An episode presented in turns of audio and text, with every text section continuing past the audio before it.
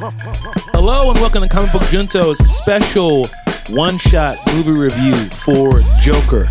I'm your host Octavius A. Newman. I'm a geek culture philosopher, and I'm here with my co-host Adam Jack Napier Teteris. That's the other J name, Jack, also known as Arthur. Uh, no one calls me Arthur though. Mostly just Jack Napier. What up? What to do? How hey, are you? Hey, hey, hey! Listen, man. I'm ready to do this one. You're ready?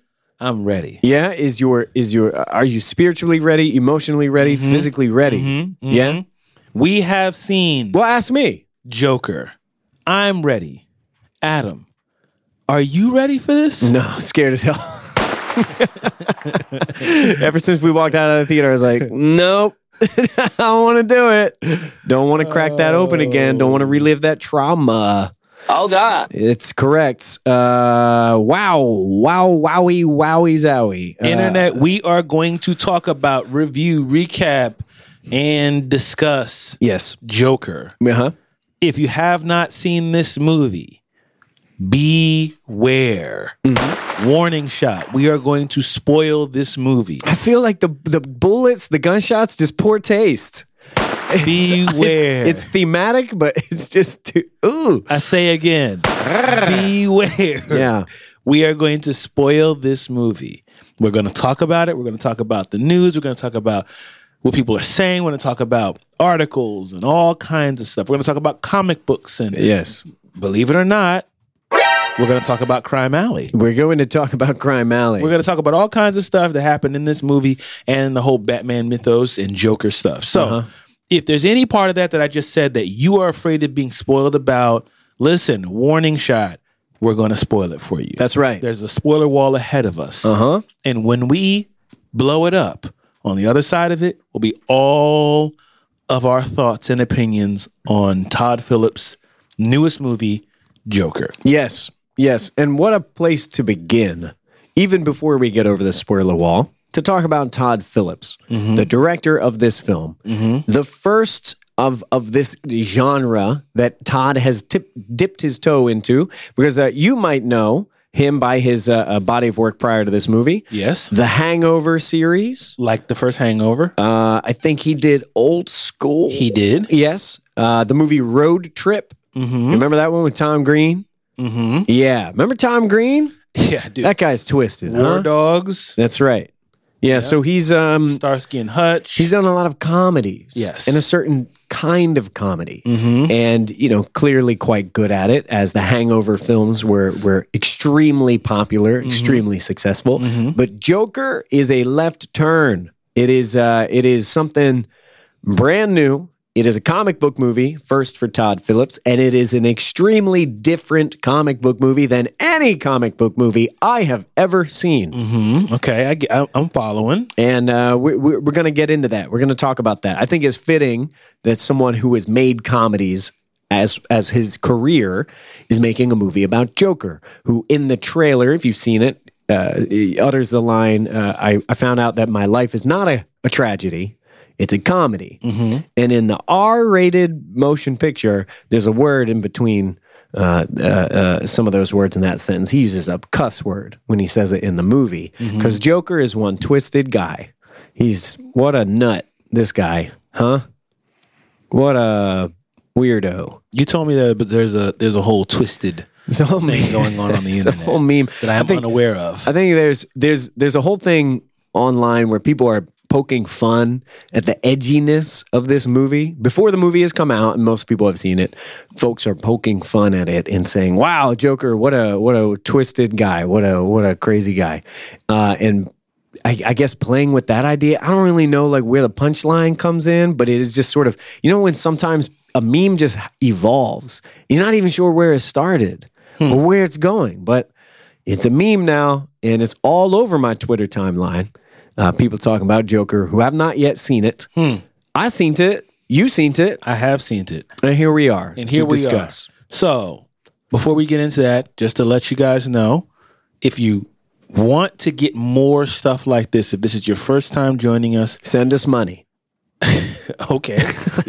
Listen, not gonna argue with you about that. Your first time listening, this is not the normal episodes that we do. We have regular episodes where we talk about Yeah. movie, uh, comic book reviews, Yes. current events, and we do conversational deep dives and stuff like that. Please feel free to subscribe to the podcast, send us questions, talk to us on Twitter at Octavius St. Newman, at Adam Tedros, at Comic Book Junto. We have a Facebook group that you can join.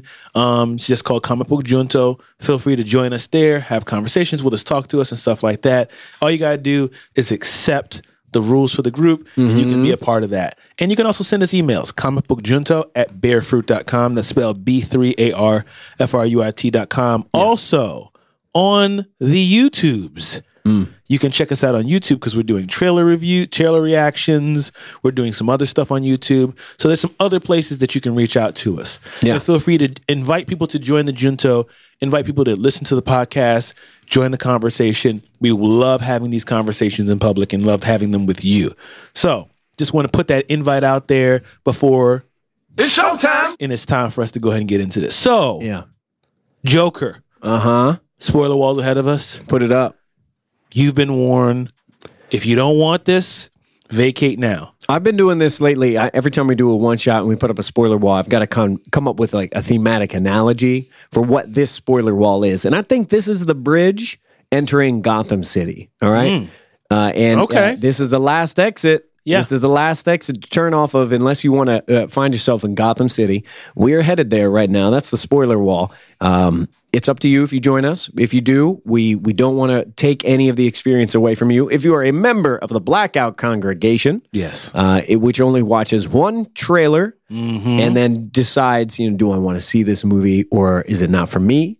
And uh, if we we we don't want to spoil this experience for you because it is an experience. Yes. it is. Yes. Uh, so Highly suggest that you go watch it first, then come pause this, go watch it, and then come back. That's right. But if you've done that, here we go. Countdown. Three, two, one. Spoilers. it's your fault. If you're still here, it's because you want to be here. Mm-hmm. Let's start off with the synopsis. What do you say? I love this part of a one shot because it's it, this is the most innocent part. This is the most pure part. Okay. Where you read the synopsis from IMDb, which apparently we learned is sometimes written by a user of the Random website. dude. So yeah, I'm on Fandango right now, and I'm gonna read. So yeah, let's let's read the Fandango joint first. Yeah. All right. So this movie, rated R for strong, bloody violence. Yes. Brief sexual images, hmm. language, and disturbing behavior. Runtime, two hours and two minutes. Uh-huh. Synopsis.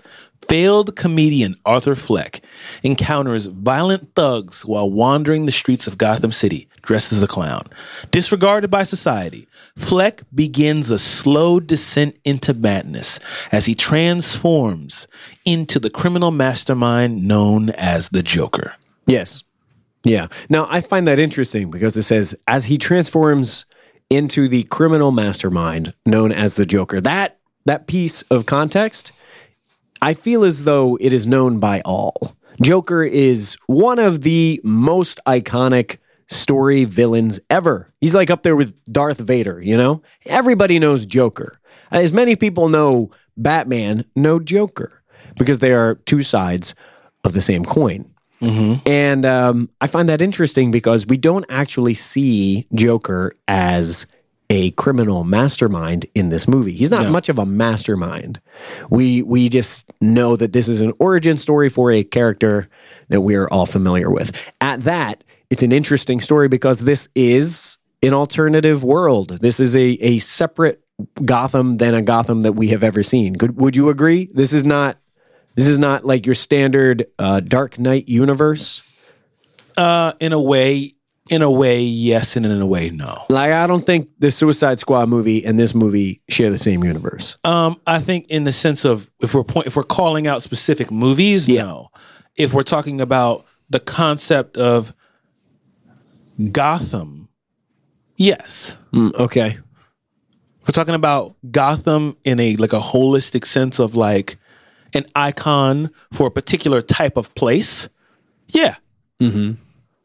But if we're if we're pointing at nineteen, uh, you know, if we're pointing at uh, Michael Keaton Batman movies, no. Sure. If we're pointing at Scott Snyder Batman comics, Yeah. no. Yeah. But like we talked about, and this is something that's coming in the future, our our review of Superman 1978 Yeah. it reflects on what the storyteller wants to say. That's right. Yeah. Yeah. Yeah. Okay. That's fair. Let me tell you something else I found. So I go I go to IMDb, and then there's an actual no, there's another uh there's another plot written. This one says written by Warner Brothers. Joker centers around an origin of the iconic arch nemesis and is an original standalone story not seen before on the big screen. Todd Phillips' exploration of Arthur Fleck, Joaquin Phoenix, a man disregarded by society, is not only a gritty character study, but also a broader cautionary tale. Okay. Cautionary tale. Mm-hmm. Interesting. All right. Yeah. All right. So we're setting the scene here. Yeah. Usually on a one shot, when we do an episode like this, we start with our gut reactions. Yes. So let's start with the gut reactions. This is the feeling that you felt in the pit of your stomach. Mm-hmm. Maybe you needed to work on it. It was just the thing that you you had, the raw material. Right. After the the Credits are rolling. Yeah, the credits have begun and you're just sitting in your seat thinking. Mm-hmm. Octavius, what was your gut reaction? My gut reaction was, Yeah, that exhale. uh, okay. yeah. Wow. That uh wow. Uh, okay. You know, it was just like that that was it. It was like I think we all just sat there quietly. Yeah. We didn't really say anything to each other. Yeah. I know that we didn't discuss anything until the end of the credits. They had Yeah. rolled.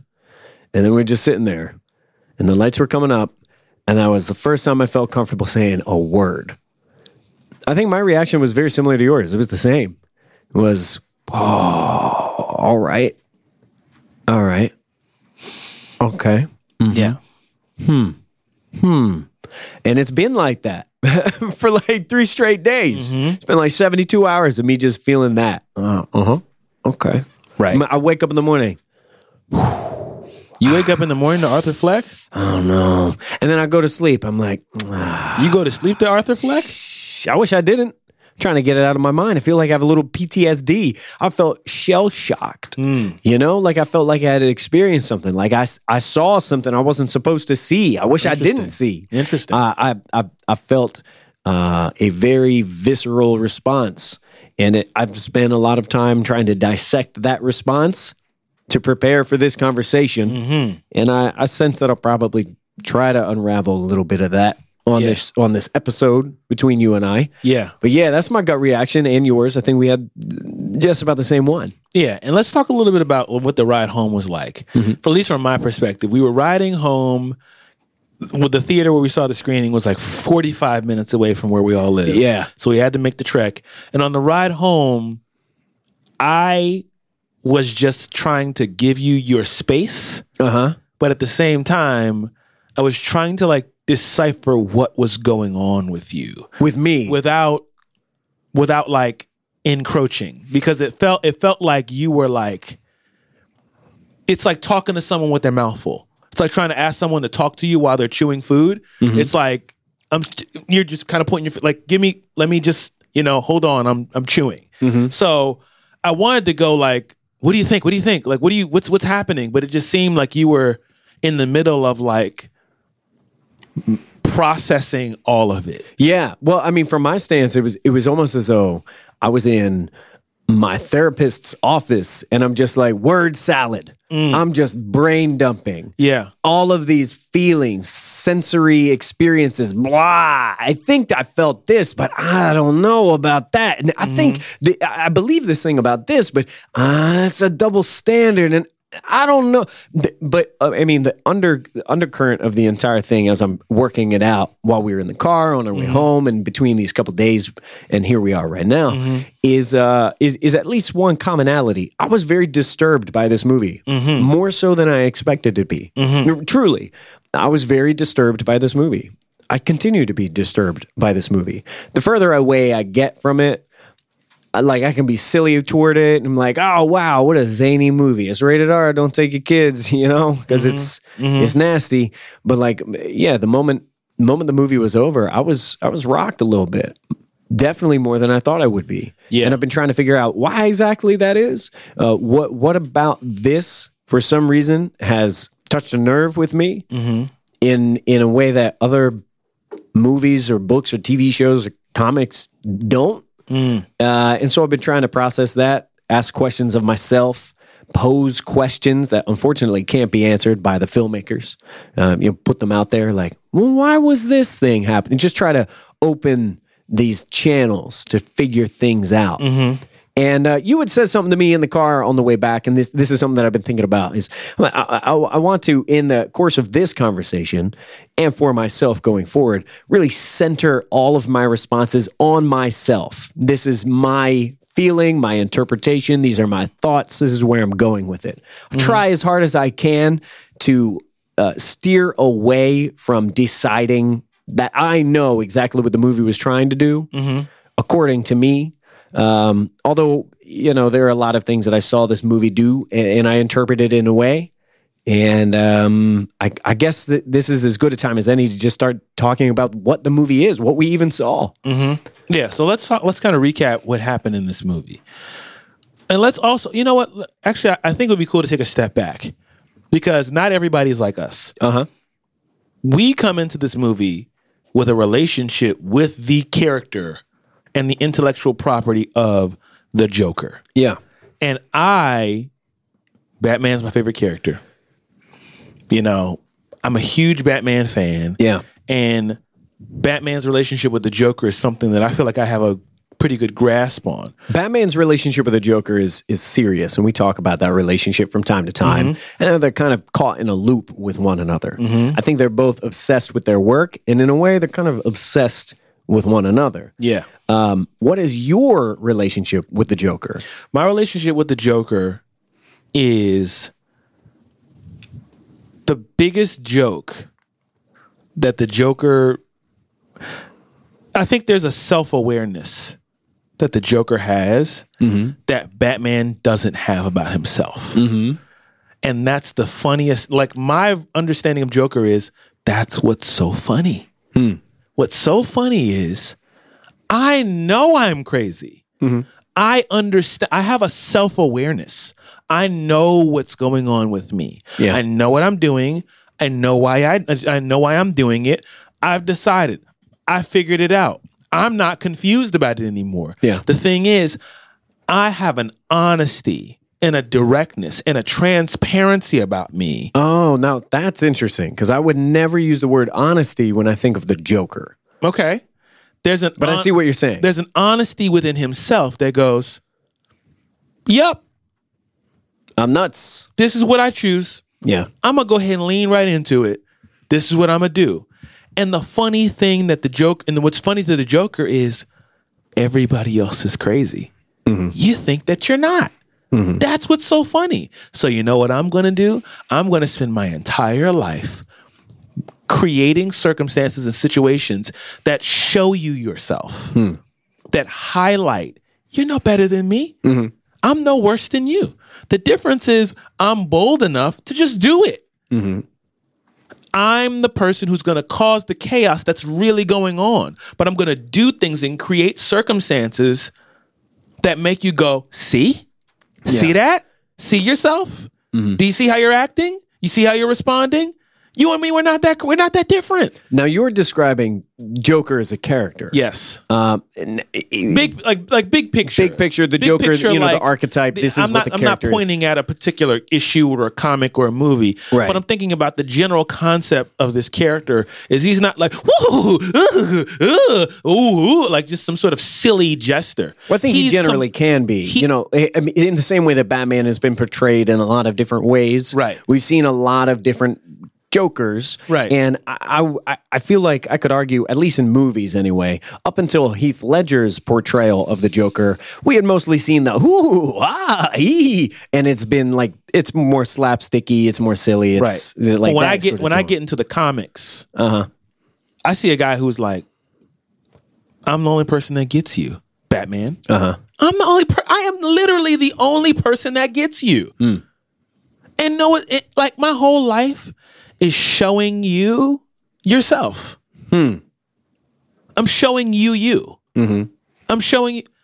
You and I, like we've talked about this a lot. Like the difference between a hero and a villain is what they do with their air quote powers. It's what they do with it. Yeah.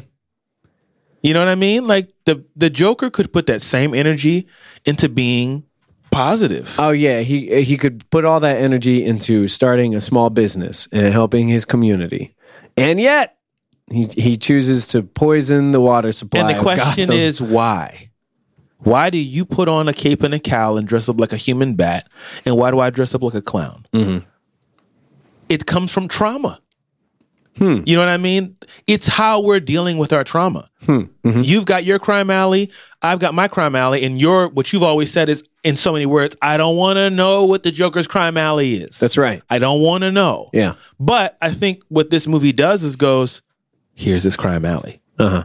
Here it is. Or here is a crime alley because this is not a DC universe we've seen in comics or movies or anywhere. So it, for me, it feels like a suggestion. This is a possibility. This is a possible story. Well, you know I'm- how the Joker said like that his origin story was multiple choice. Yeah. right? And I feel like this is one of the multiple choice. This is a choice. I've just gone very long winded. What's your relationship with the Joker? Well, uh, part of the reason why I asked is, you know, you describing the Joker as a character through time and through so many different stories. The, the question that I wanted to lead to is, do you see that Joker that you described in this movie? yes. You do. Yes. Is it? I mean, is it is it what you would expect? uh, the Joker to look like in this movie? Was there anything surprising about this movie? I This felt mo- very, this movie sur- was absolutely surprising. yeah, I felt very taken off guard by the movie. I, I agree. even though I I see the uh, uh, similarity to the character that I know, I was Yes. still found myself like, whoa. Yes. I, I I guess I saw that coming, but I did not. Well, I, I see the origin. I see the like I said. I see the I see the I see the radioactive spider. I see the gamma rays. I see Crime Alley. I see you know you know what I'm saying. Like, yeah, yeah. I, I, I this this is the origin story. Sure. You know this is where it, it comes from because it comes from somewhere. Sure. you know? And I go, yeah, the guy I just described in the beginning of this podcast, I see how that guy could come from this. Sure.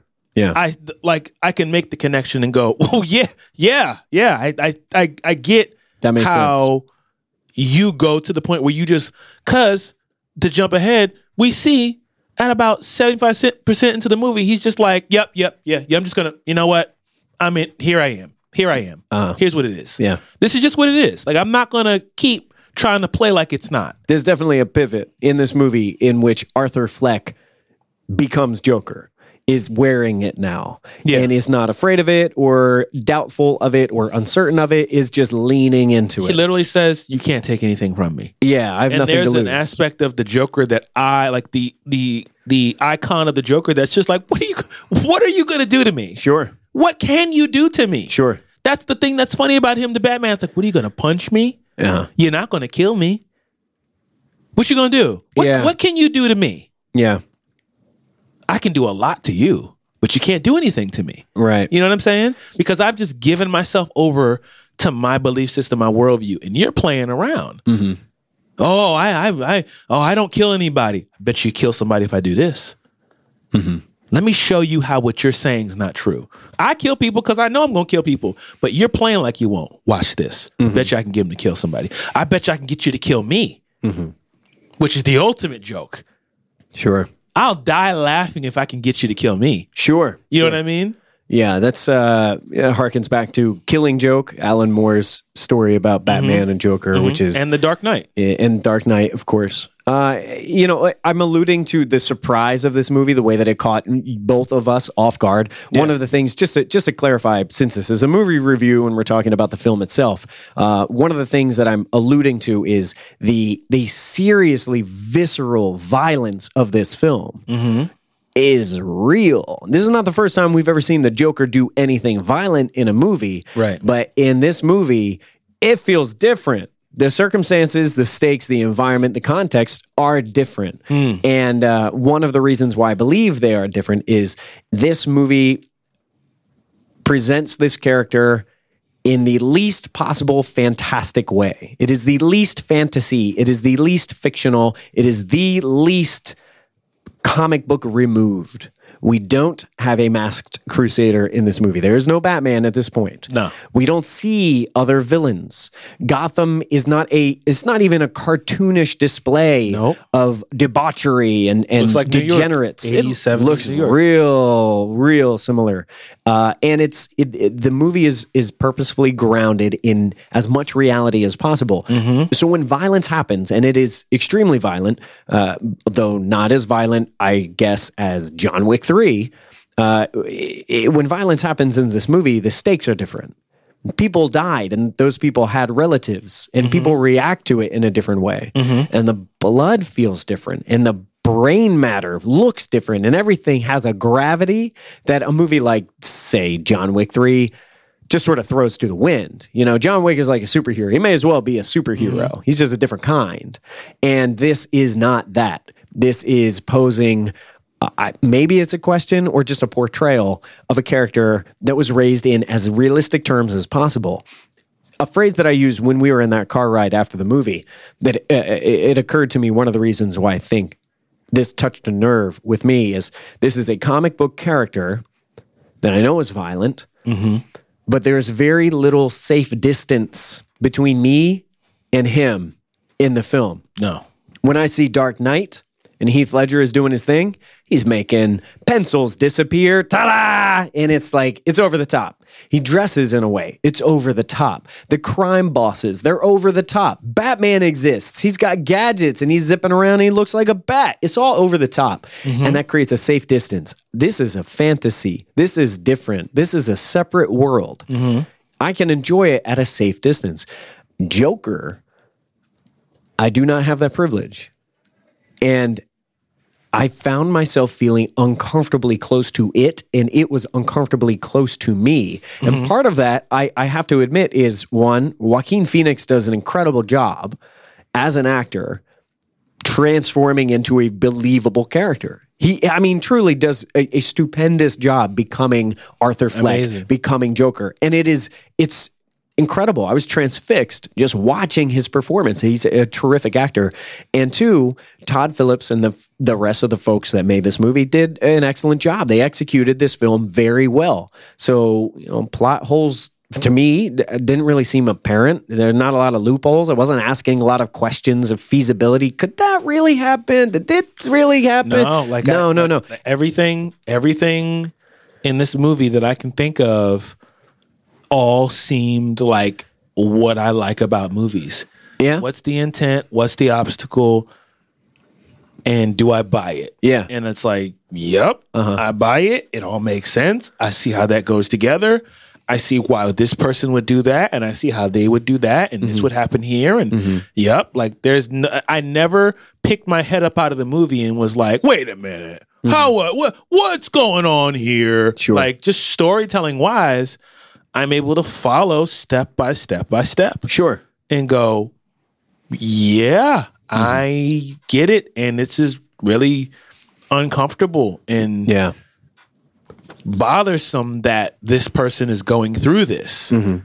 And yikes. yeah. You know, like, Yikes, indeed. Yeah. man, this is a lot. It is. And it, and that's why my gut reaction after I saw the movie was like the emotional version of the phrase too soon. The way that I felt reminded me of the way that I've felt when a friend would crack a joke about 9/11 close to when it happened. Okay. And I would have this in, internal response would be like ugh, too soon. Uh, too this is too fresh. I'm I am Well, why don't before we get into that, Yeah. why don't we quickly do like a recap of this movie here?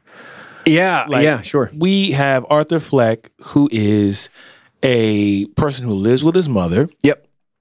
and is seeing a counselor at some sort of like social A social worker. social worker Yep. for mental illness. That's right. like Someone who writes prescriptions for him, or at least allows him to get a prescription Yeah. for, I think, seven types of medication that he's on. So it is er- very early established that uh, he is going through some stuff. He has he has some disorders that he is trying to medicate. He's working through. One of those disorders is a little clever. I I found it was kind of an interesting uh, remix on a concept. Is the reason why he laughs. Love this. So uh, he is laughing uh, in uncomfortable situations, Yes. and we see him pass a laminated card about uh, the size of a business card Mm-hmm. to someone to, and, and the card that explains, "I have uh, this this disorder. I, have a condition. I have a condition, and the condition is that I have this." Emotional response, or uh, I'm laughing, My- even my- though it doesn't actually line up with the way that I feel. Right. And it's, you know, a way of explaining this is what's happening. I apologize. I understand how it looks. I under, understand how it sounds. Mm-hmm. And then it's given back to him. And this is the laugh. That is, I've, I found very interesting, like truly clever and interesting and a fresh take because, again, we're trying to root this in reality. yeah. I don't think this condition exists, but I can perceive it. Yeah. Truly. And now we have a new laugh. And the laugh is so signature to Joker. And it's so interesting because when you see the way Joaquin Phoenix is performing this laugh, he's doing it in a way that that is like it's really disturbing to watch. It is. because he's laughing, like laughing. Yeah. But the visual is he's hurting. Yeah. His he's like ah, ah, ah, and he can't stop. His face looks like he's in pain. And the first time we see it is when he is uh, sitting down and speaking with his social social worker. It's uncomfortable. After he had what appeared to me uh, gotten a couple of ribs broken and kicked in by getting jumped. it's uncomfortably long. Yes. The way Todd Phillips shoots it, it's really long. Yeah. Mm-hmm. It feels like an eternity. It, it feels like a, a, a, a like the laugh is not genuine. Yeah. You know, it feels like he's forcing himself to laugh. Yeah. And then when you get it, you're going, "Oh my gosh, that that must be horrible." Sure. Like it's like he laughs when he's nervous.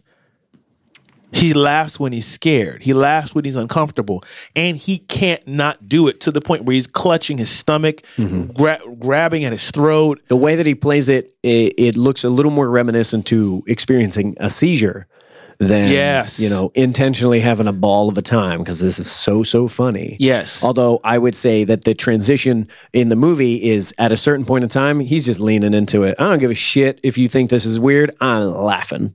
Right. That doesn't start that way in the movie, but later that's where we end, end right. up. And we and and as I'm saying that, I go, "Oh, that's smart. It's a clever trick. That's interesting." You know, okay, if this if the Joker was a real person, why would he laugh like Sure. that? Sure. Sure.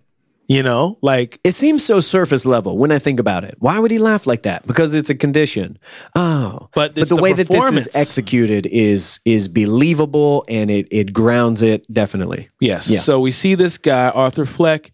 He lives with his mother. His mother is writing letters to Thomas Wayne. Ah, Thomas Wayne is around. okay, Thomas Wayne is here. Who is Thomas Wayne? Thomas Wayne is, you know, in as we know him, very rich billionaire person. Yes. Married to we're assuming his wife, and we see that he has a son. Martha. Yes, Mm-hmm. Martha, and we see he has a son. He's running for mayor. Mm-hmm. Arthur's mom's writing these letters. Why do you keep writing these letters? Oh, well, I worked for him 30 years ago. We're going to come back to that later on. Arthur is also a clown. He's Mm-hmm. literally a clown. He does birthday parties and so and so and so. And he's also trying to be a stand up comedian. So basically, we fast forward in this thing. He's gotten attacked on the on the street. Things aren't going his way. He asks for a higher dosage of medicine. You know, he's doing all this various stuff.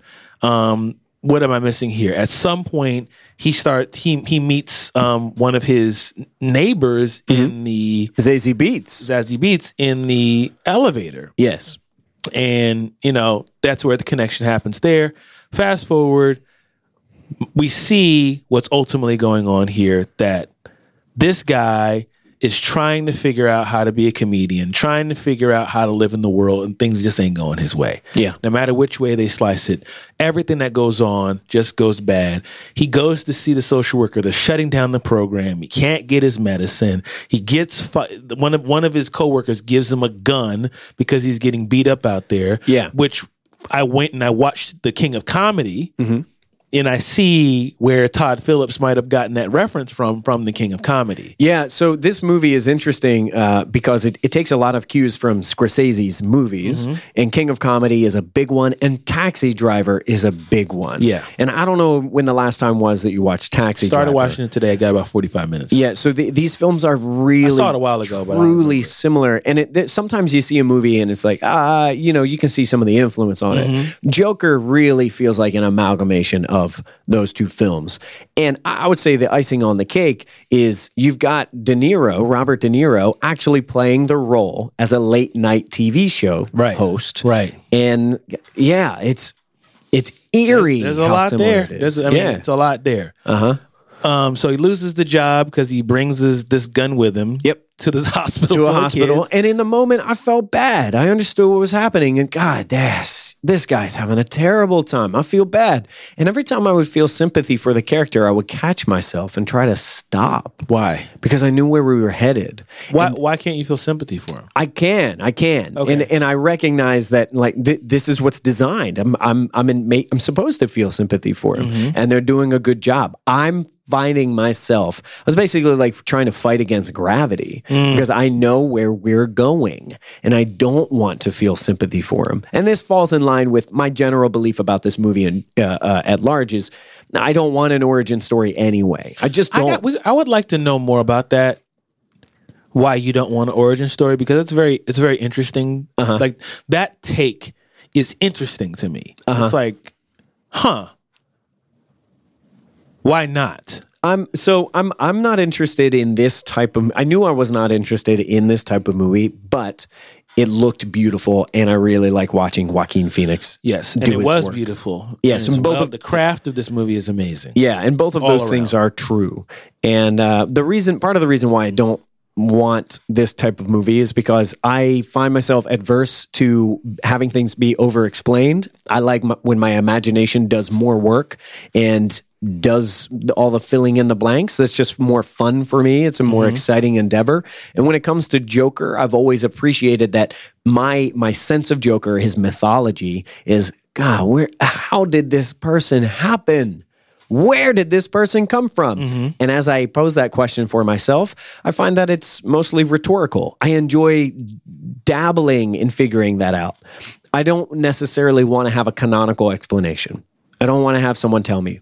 I, I it, it it's almost like it it takes some of the fun away. Like if I got a Mad Libs and all of them, all the little blank spaces were uh, filled in already. That's a good analogy. And- I, I, follow, I can follow that very well. So it's You you like you like being able to come up with your own choose your own adventure. Yeah, and I, I find that there is an artfulness in a story that is told well enough that those missing spaces don't cripple it. They don't ruin it. It's like it enhances it. It gives me if there are cracks here that I can fill and that makes it seep into me. It's like I have to figure it out for myself and I'm obsessing over figuring out where this character came from, and mm-hmm. it's it's kind of fun. the The more I see the origin of Joker, the more I realize that Joker is just a dude. He's just a dude, mm-hmm. and while I understand inherently that that is genuinely terrifying, I don't know. For me, I think it takes a little bit of the magic away. What what can you tell me more about that? Like what part does it take away?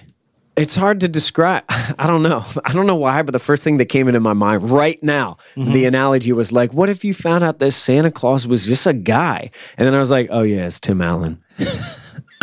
But that movie was cool. Right. So that analogy does not work. Well, what do you mean just a guy? What does that what does that mean just a guy? I don't know. I, I think uh, I like a mythology that says this, this character is bigger than people. It's a concept. It's there's there's something out there. It's bigger than people. We talked in the car a little bit. Uh, comic books and comic book characters for me, they're kind of my gods. They're my deities. They're they're these larger than life figures that are pure mythology. They represent something, and it's up to me to figure out what they represent. And I enjoy figuring that out, like it's a puzzle, and finding out that it's just a guy, and anybody could get so messed up as to become like Joker or you know any number of other comic book characters takes a little magic away from me. Hmm. I understand that's the intent. The intent is to make it scary, uncomfortable, close, gritty, realistic. It's not something that I would deliberately ask for. It's not something that I would desire by default. It's interesting because as as I think about this situation and you know ultimately concluding the story, things don't go well. Yeah. He's had it. He's had enough. Yeah. He finally breaks. He He's finds been out- seeing Zazie Beetz. And and that's an interesting thing because we've been talking. I, and the whole time I was looking over in your direction, like, what is she doing? Exactly. hanging with the. And then we Exactly. discover that he has been seeing her, but she's not been seeing him. yes. Um, so she is it's all a- been in his head. That's right. It's a figment of his, he stopped his taking his imagination. medicine. He gets fired from the clown place. That's right. You know, he finds out that the story about his that his mother's told him about himself is not true. A pivotal moment in the movie is when he's on the subway and he uh, uh, sees that there are these three guys in business suits, young guys in business suits, and they are uh, catcalling this woman, and they're they seem like they're drunk and they're trying to harass her. And instead of doing anything, you know, Batman would whoop their ass. If Yeah. this were a different movie, Yeah. uh, uh, i- instead of doing anything, that uncomfortable laughter starts, and he's just cracking up, and he can't stop, and he's Mm-hmm. trying to. And these three business guys go over and kick the shit out of him. Right. And He got the hammer on him though. and he had the gun that was given to him earlier, and he uses it, and he shoots and kills all, All three, three of them. And it, I don't know about you, Ak, but I was startled. it, it was startling. It's uh, it was like the first time I've seen gun gunplay in a movie that like, oh no no no no in no, a, in a in a in a real way. It was almost like I had really saw someone get shot. yes, You know what I mean? Like it was it was very like startling Yes. because it was like I guess the only word I can think of is like primal. Yeah, You know what I mean? Yeah. Because you'd forgotten that this guy had this gun, and when he did it, he didn't do it with confidence and like power and excitement. It wasn't like I am. Sta- it was just like this is. I'm I'm doing something, and I don't even really recognize what I'm doing. yeah, You know? yeah, and that moment and i think it's coupled with when he finds out and he actually approach you know he, he we have the situation where he hears that he's his he's supposed to be you know thomas wayne's son Right. and all of this stuff and he believes it and he goes and visits wayne manor and for some reason bruce wayne is out there by the gate That's right. that's the one part that kind of took me out of it that's the one part of the movie that took me out of it. It's like, why is Bruce Wayne out there by this gate, and why are you letting Stranger Man put his fingers in your mouth? yeah. I don't know, Bruce. I guess uh, you know before he lost his parents was more naive and optimistic and was just open to whatever. Yeah, and this we see Alfred. We see, you know, Yeah. and, and and when when Arthur actually finds his way in to get a get a hold of Thomas Wayne. Thomas Wayne's like, look, man, your your your mom's crazy. She she lied. She adopted you, Mm-hmm. and we find out Tom he's right. Arthur was adopted. Arthur was sexually abused. Mm-hmm. His mother was someone who didn't didn't take care of this adopted child that that she got. Is it is it made clear in the movie? I, I wasn't paying attention. I guess is it made uh, uh, explicit that he was sexually abused? The guy says that. Yeah. Okay. The guy says that he trained him to a radiator yeah. and like his his mother didn't do anything about it. She was there. She just you know, just let it happen. Sure. So from all of that, we see this guy finally go, you know what? Oh, and, and I think this is the final straw when, you know, he goes to his comedy club, he does these jokes, and then for the show he wants to he wants to be on, they show this film of him doing the jokes on the show. Mm-hmm. So all of that happens and ultimately that's where we see him ultimately become the Joker. Sure. And the whole after he kills these three guys, people are calling him a vigilante, and there are a lot of people who are reacting and responding to this vigilante or this character taking the law into his own hands or taking, you know, killing these people, and they're interpreting it in a way that says there's this very clear distinction between rich and poor in Gotham City in this movie. Yeah. And when Thomas Wayne calls the people, calls people who act like that clowns. Right, because they, you know, supposedly the guy who uh, killed those guys on the Had subway clown had mask. clown mask or clown makeup, and because of the way that that is circulated through Gotham, through newspapers and television stories, it, it is a story that creates this this groundswell. And Thomas Wayne uses that line and calls people of that caliber, that behavior, they are clowns. People who act like that are clowns, and, And anybody who is along with him, you are a clown. And Gotham says, "Oh, word, And they go we for it. clowns. I got your clown." Yeah, they go for it. Um, So and and so I'm saying all that to say like well, we just wanted to get to that story. So when I see when I see Arthur Fleck, and I see him doing this stuff, there's a part of me that goes, "Yeah, it makes sense how a guy that goes through this, I could see how someone would react like that." Yeah. you know and i understand how maybe there's a part of it that i don't want to know and there's this mythology and all that kind of stuff and i think the story that i get from this is like what role do you play in the villains Uh-huh. that you have to face Mm-hmm. Mm-hmm. you know mm-hmm. it's not just like the villain like the joker is just evil he's just pure evil because i think what that does when we look at supervillains or villains like that, it creates this you're a villain and I'm a good guy. This is not a new conversation for us. Yeah. Bad guys, good guys. I'm good, you're bad. That's right. And the reason why I'm good is because I'm good. That's just it. Yeah. I'm just I just choose goodness. Mm-hmm. And you just choose badness. And if you would just choose to be good, everything would be fine. Mm-hmm. Why don't you just choose to be good? Hmm. But what this story does is goes, you play a role in the fact that this guy is bad. World, community, society, it's something that you can't just walk by mm-hmm.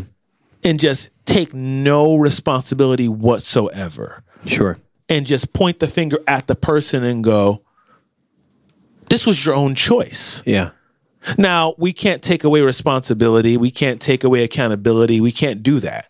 We have to acknowledge that. How also, we also have to acknowledge in this movie circumstances that played a role in influencing and creating the opportunities where this individual made these individual decisions mm-hmm. based off the circumstance that he was in. Mm-hmm. And it's not just evil. Mm-hmm. You know, it was like it comes from somewhere. Yeah. Now what do you do with that? Yeah. You know, and that's and that's hard. That's Ah. hard to deal with. That's hard to look at that and go when when when Joker says it you walk past me every day Yeah. and I'm cracking these jokes and now you guys are doing all this. But you wouldn't care about me if I was out on the street.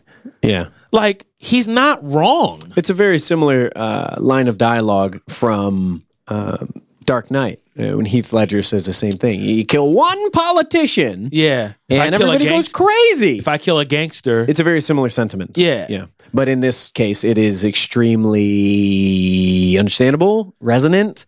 Uh, it sounds familiar. This is where things got really difficult for me uh, as a moviegoer. Um, as the public takes arms and, and, and it becomes inspired by this, and they, they wear the clown masks, and it's a movement. It reminded me a lot of Occupy and the Occupy movement, and you know the one percent versus the ninety nine percent, and you know the, the the people who are radicalized and want to see a change. Like you, this can't be the way. We need to change the system. And these corrupt, wealthy uh, uh, politicians need to answer for all of their crimes, and they need to take care of us. And th- there's got to be a change. Uh-huh. This is where things got really difficult for me because. In, in this case, what, what we're seeing in this story is the Joker, and Arthur Fleck, inspiring masses. Mm-hmm. And I don't think the masses at any point are portrayed as bad guys. They're just what do you mean? like they're not, you know, I, I don't think that they're really overtly committing crimes. They're they're getting together and protesting. They're they're activists. Those guys were setting stuff on fire. Not all of them.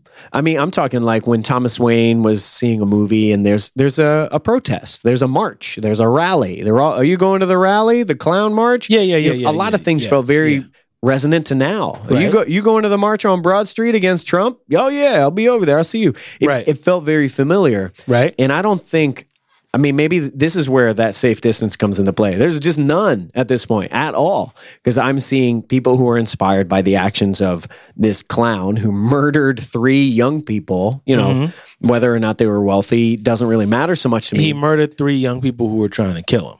That's right. Well, one of them at least was trying to kill him for sure. And then he ran down at least the third Yeah, guy yeah, and yeah, shot yeah. him to death. Yes. So another kind of mm-hmm. thing. But that's there's some gray area there. It could have been self defense if if Arthur Flex stopped after the one dude. Right. Right.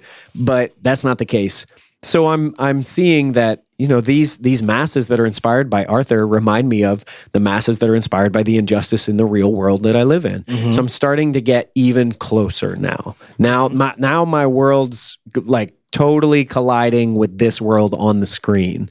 And and that that runs for a long time including up through the climax and to the very end of the movie in one of the most shocking displays of of I don't know what I expected, but I got exactly what I expected, but I didn't expect it when Arthur shoots and kills Robert De Niro's character on live television. Yeah. And it was just like, man, the air was sucked out of the room.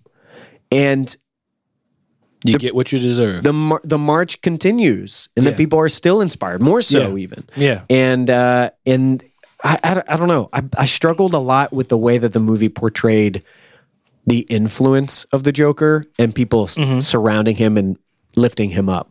I had a hard time with that because the, in this it- movie, there's no counterbalance. There's no Batman. well, what does that say to you? What does that say? I don't know. I, I I think I've been racking my mind for the the past couple of days trying to figure out what does this say.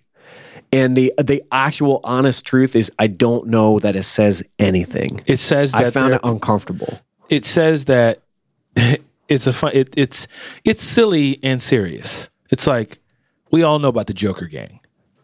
I don't. I actually. I know you saw that. I didn't see that at all. You you, you don't know what the Joker gang is? No, no. I know the Joker gang. You know the goons that run with the Joker Yeah. and like the clowns and they're Yeah. dressed in stripes and stuff like Yeah, that, yeah, and yeah. they commit crimes. The henchmen, right? Yes. Um, I actually didn't find that parallel at all in this movie. I didn't. I didn't feel like that's what it was leaning toward. I felt. mm, I, I didn't see that. It, it, that wasn't a strong enough connection for me to see, like, oh, this is the realistic way that the Joker gets henchmen. I see it. While that makes sense to me, that's not how it struck me in the movie How did it strike you? it struck me as as though the movie were saying we need one guy to do these crazy things so we can rise up What makes? I, I guess I'm. Uh, how did you get? How did you get that? Like how did you? that's what they did i mean you had crime we revisited crime alley Yes. and we have a new line of dialogue in crime alley where the guy who guns down thomas and martha says you get what you fucking deserve thomas Yeah. wayne Yeah. And I think that line Yeah. kind of seals the deal for me. Like, ah, I think that the the masses in this movie celebrated Joker and his accomplishments, and they used Some people did. Yes. many.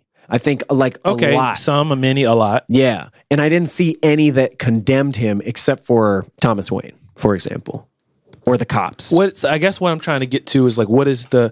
there was like- no counterbalance. You know what I mean? Or are you expecting one? I was. Yeah. Okay. I was thinking Why that is- there would be like someone who would be like, definitively, you know, you can't do that, right? Like, you can't do that. You, this is not all right. I was hoping or thinking that that would be the case. It wasn't Batman because there's no Batman in this, but I don't think it turned out to be anybody. I don't think anybody really uttered that other than Thomas Wayne, who was, you know, protecting himself. Mm-hmm. Right? Does that make sense? I think so. I mean, as I'm as I'm listening to what you're saying, there's a part of me that's going, and Well, I guess that's the thing. Is I, I don't have an answer for it. I don't. Sometimes when I watch a movie, I want to know what the message is, Okay. even if it makes me really uncomfortable. Okay. What does this movie say? What is this offering? What is the question that it poses? And uh, by the end of this movie, I don't think that this movie has anything to say, and that doesn't have anything to say. I don't. And I think it just really unsettles me. Like, I haven't been able to justify its existence Uh, because I ha- I haven't been able to personally find any meaning in it, which just makes it really uncomfortable for the hmm. sake of being uncomfortable. That's that's that's how I've been processing it. Hmm. And that's a weird thing because I admit it was really well made. It was a sight to behold. It was like beautiful and, and, and well crafted and interesting, and the acting is great. I just don't think it has any meaning. It it doesn't have any meaning. I think that that's a pretty that's a pretty strong statement. Uh huh. And as I look at this movie, what I think the meaning is, at least what I'm taking away from this is, this is a cautionary story of how villains get made. Which part is the caution? This is, it's based off of what you bring into the front door. Tell me more on that. I don't need, I don't need DC Comics, Warner Brothers, and Todd Phillips to tell me that going and killing people in large masses is bad. Uh huh. Uh-huh. I don't. I'm not looking for Todd Phillips to give me a lesson on what's right and wrong because you know that. because I know that, Uh-huh. and I don't think it's their responsibility. Yeah. I'm not expecting to go to the movies and get a lesson in morality. Yeah, sure. You know, like I didn't go into this movie expecting that. Sure. I went into the movie expecting to be told a story. Uh-huh. You know, and I expected the story to make sense and I expected to be able to follow it. And I expected to have it a beginning, a middle, and an end. And I expected to to get someone's perspective and mm-hmm. insight on on the way they see things. Mm-hmm. And I feel like I got that. Mm-hmm. And I feel like when I saw what happened it's like this is how someone becomes this. Mm-hmm. And this is how people identify with people who become that. Because there's something in this person who has gone from being an adopted child, first and foremost. We don't even know what happened there. Yeah. You get caught up in the system. You mm-hmm. get adopted by someone who's not taking care of you. Mm-hmm. You get physically and sexually abused. Mm-hmm. You get then put into the system where you're trying to have someone help you deal with your mental illness Yeah. and medication. That system, another system fails you. Then you get caught up in a city in a world where things aren't going your way and things aren't going down the way you want to. Your mind is not the way it ought to be. Mm-hmm. People aren't there to take care of you. Your mother's lying to you. Mm-hmm. You know what I'm saying? Yeah, yeah, yeah. And in light of all that, you're making a whole lot of bad decisions. Yeah, yeah. And you have a lot of stuff that's working against you, but you're not helping yourself either. Sure. So, in that circumstance, in that situation, this is taking the one bad day and stretching it to a bad life. Mm-hmm. You know, like you see how someone who goes through a situation like that turns into this horrible person. It's not someone who's just waking up in the morning and going, bad things Yeah. how can I be bad today? When I see this character, I see a person who's trying, who's screaming and yelling out for help.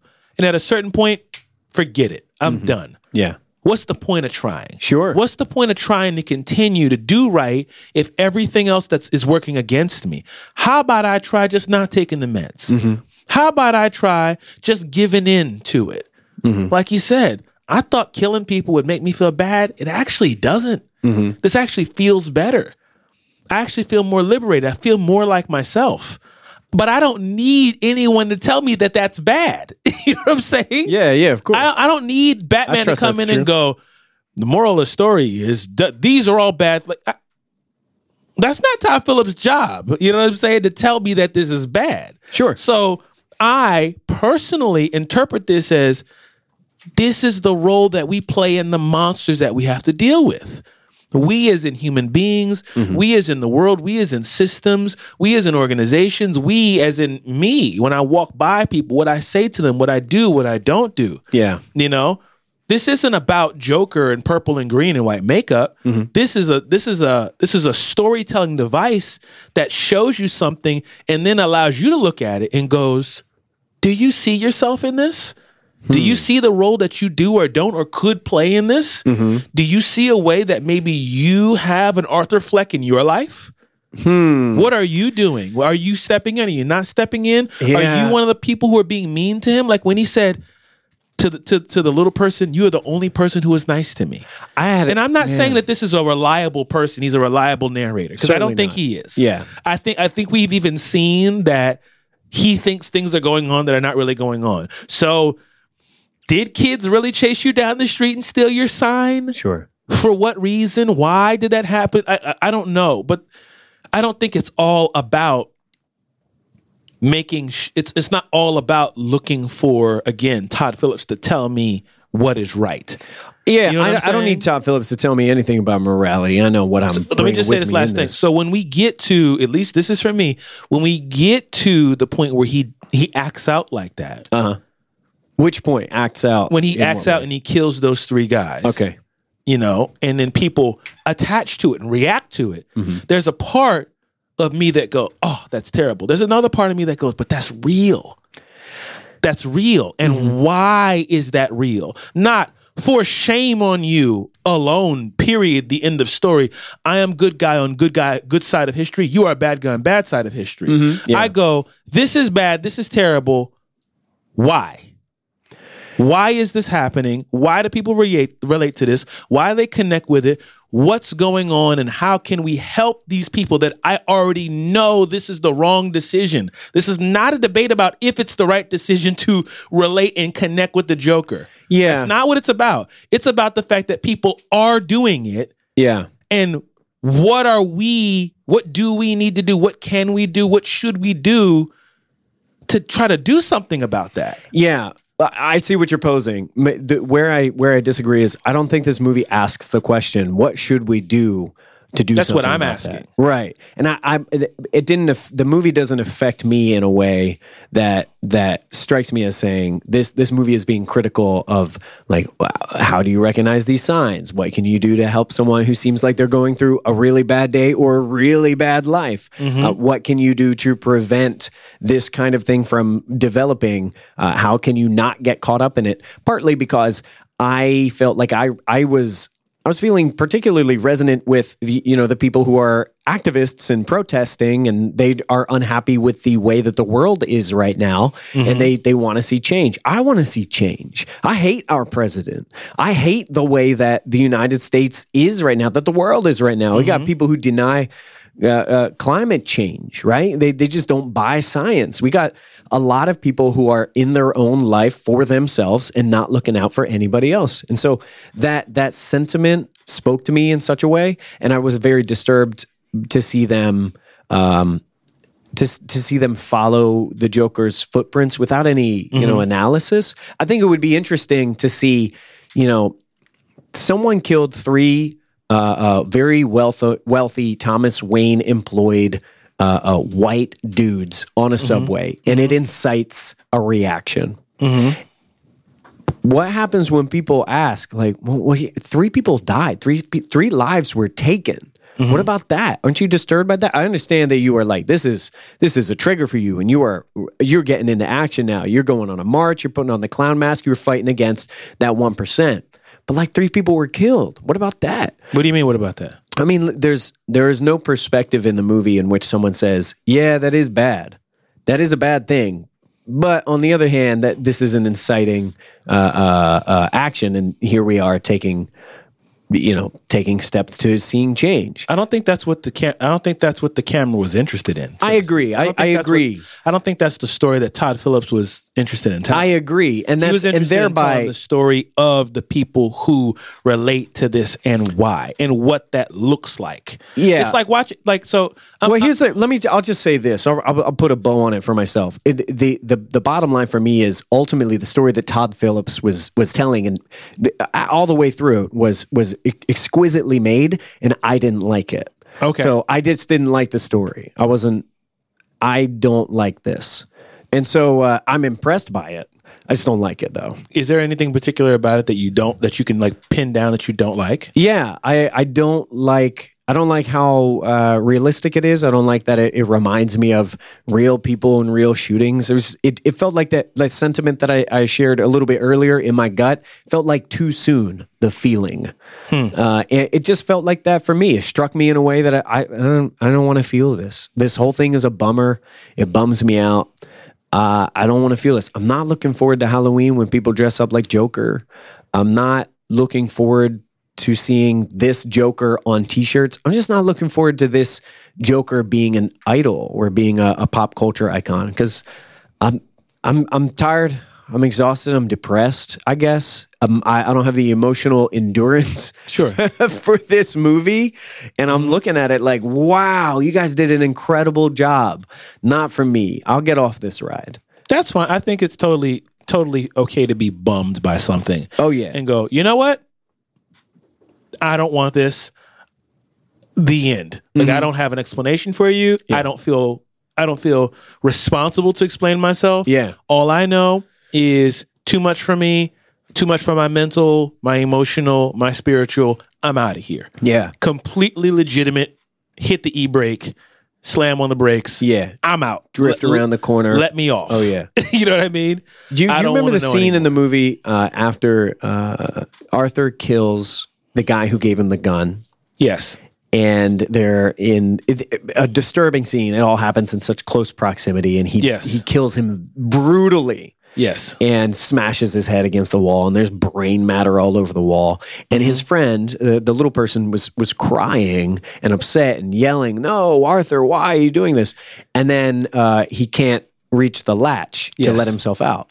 Yes. And there's this like a very disturbing kind of dark comedy about this mm-hmm. because he's got to he's got to slowly make his way over the body. I was I don't know why this bothered me so much, but the specific line when Arthur says, "Don't look at it." Don't look at it. I think it reminded me of when I was a kid and I would try to avoid seeing things I didn't want to see, but I would look anyway mm-hmm. and it would be really upsetting. And I was putting myself in the shoes of this of this other guy, this little person.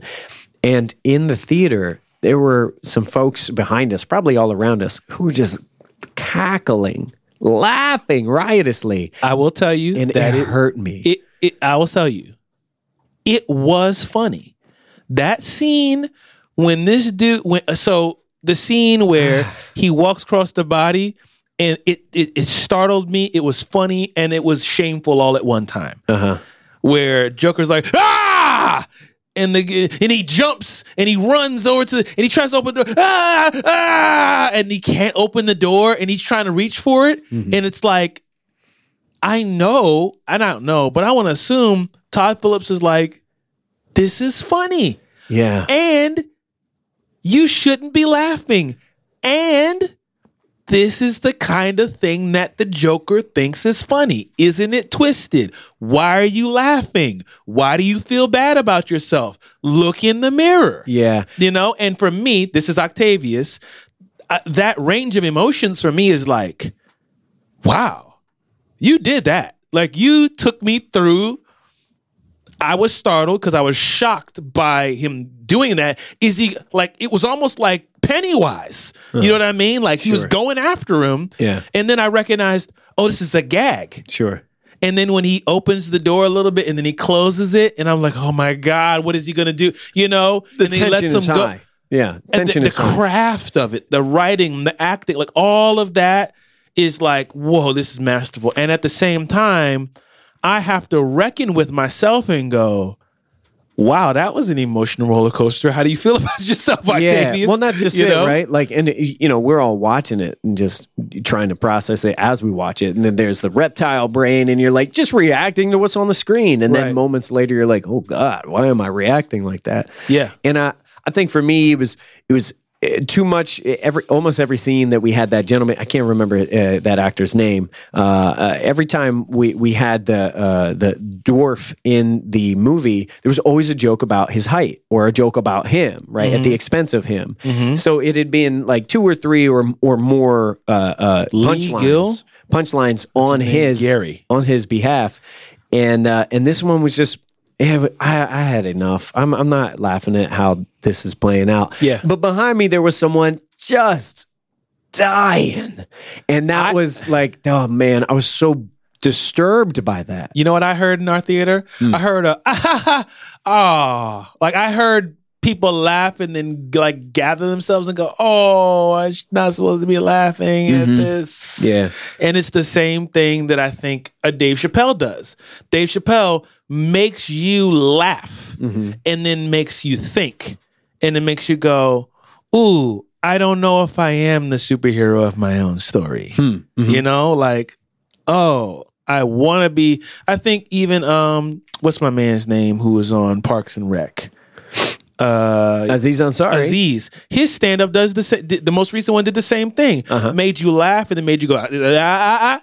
look at yourself, Uh-huh. hold that mirror up, Yeah. and makes you go oh. And I think what this with this what some of this kind of stuff does is it kind of puts you on your heels, says have a seat, have a seat, Mm-hmm. think about it. Like it's okay to want to be on the right side of the history. It's okay to want to be, and we can even talk about some of the conversations because I think we've covered the movie enough. Sure. Let's talk a little bit about like what some people are saying about the movie and some of the effects and like, you know, is it is it, it dangerous and all this kind of stuff. Mm-hmm. And I do think that there is a part of this conversation and what it's sparking that to me is good.